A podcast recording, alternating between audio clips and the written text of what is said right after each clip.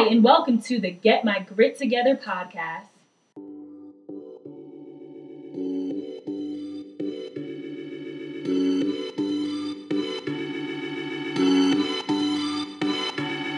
I'm Aaliyah, and today what we're going to be talking about are five ways to save money on health food.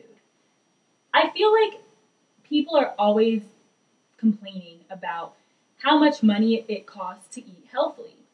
You look in the grocery store and you see that organic prices are at least $2 more a pound than the conventional produce. It's really hard to buy certified humane chicken when Perdue is selling their chicken for way cheaper. So, what's a person to do? You want to eat healthy, you want to care about your health, but you also want to save money and you want to have something left over for for for other things. So, I'm going to give you five different tips that you should take with you next time you go to the grocery store so that you leave feeling like you've done something positive for your health and for your wallet. The first tip buy fruits and vegetables in season. This is very important. If you're buying oranges when they're not in season or you're buying strawberries in the winter, then the price is going to be more expensive because it has to travel a further distance. It's also not good for your body. The nutrients are rapidly decreasing as they're in a food truck or a plane or however they're getting to your local grocery store. So stop buying fruit and vegetables that are not in season because they're not doing your body any justice and they're certainly not doing your wallet any justice. Number two, get frozen fruits and vegetables. I know I said don't buy strawberries in the winter, but what I really meant was don't buy fresh strawberries in the winter. You can always head over to your frozen section and get strawberries, mangoes, bananas, anything without a guilty conscience. That fruit has been flash frozen at its peak nutritional content. Therefore, not only are you enjoying fruit that you love, you're enjoying it and you're getting a maximum benefit out of it.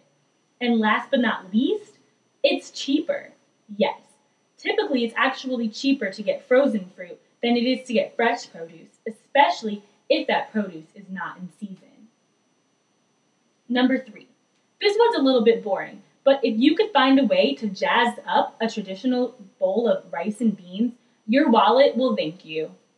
Brown rice is better than white rice, as well as wild rice and red rice. You can work with those too change it up. Have different types of beans. There's garbanzo beans, there's black beans, there's kidney beans. I mean, there's like tons of different ways that you can combine rice and beans. And it's one of the cheapest ways that you can feed yourself a healthy diet. Am I saying eat rice and beans every single day? Of course not. That's totally boring. But what I am saying is, re- is replace your other staple food. So if you ate oodles and noodles or ramen every single day, replace that with rice and beans it's just better for you. And it's also just as cheap, if not cheaper, depending on how much you buy in bulk. Number four, freeze unused produce so that nothing goes to waste. I feel like one of the major ways that people lose money when it comes to food is they don't they wind up throwing so much of it away. If I go and I buy fresh produce, I can have the best intentions in the world, but if I don't eat the produce and it goes bad, then all that money goes bad too. I'm pretty notorious for this. I'll buy huge things of leafy spinach and tomatoes, and then the next thing I know, I forget about them. They're in the back of my fridge and they're moldy and they're gross, and I have no choice but to throw it away. Ways to make sure that you save your produce is make sure that you freeze it.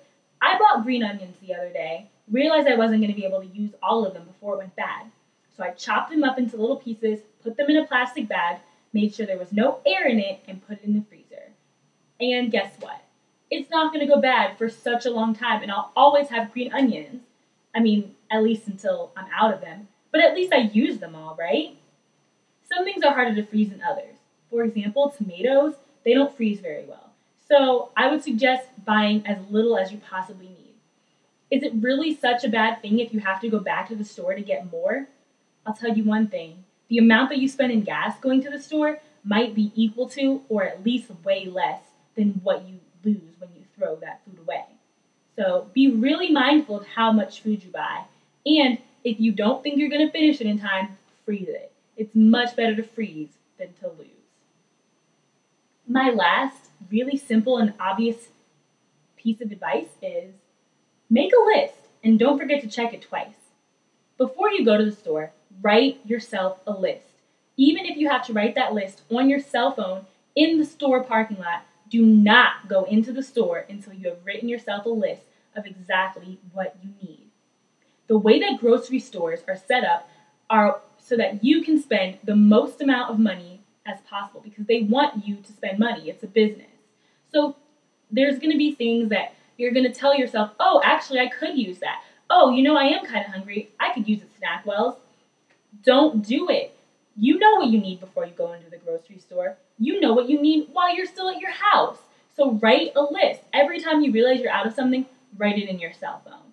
And if you just happen to forget to do that, but you know that you need food, before you go into the store, tell yourself, hmm, you know, for dinner tonight, I kind of want burgers.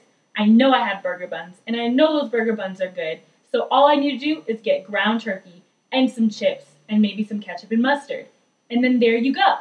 But without that list, you may be going into the store to get burgers, and then you may leave with also hot dogs and ice cream and even healthier things that you don't really need because you didn't expect to spend that money. So, those are just a couple of tips for you to take with you to the grocery store the next time that you're thinking to yourself, oh, I actually have to get Pop Tarts because that's all I can afford. By the way, they do have organic toaster pastries, so think about those too if you're super desperate for something Pop Tart like. But also, think about your health. Think about the long term consequences of what you buy in terms of your health and your, your financial health as well. Thanks so much for listening. And please remember to like, comment, and subscribe. It means a lot to me. Thank you so much.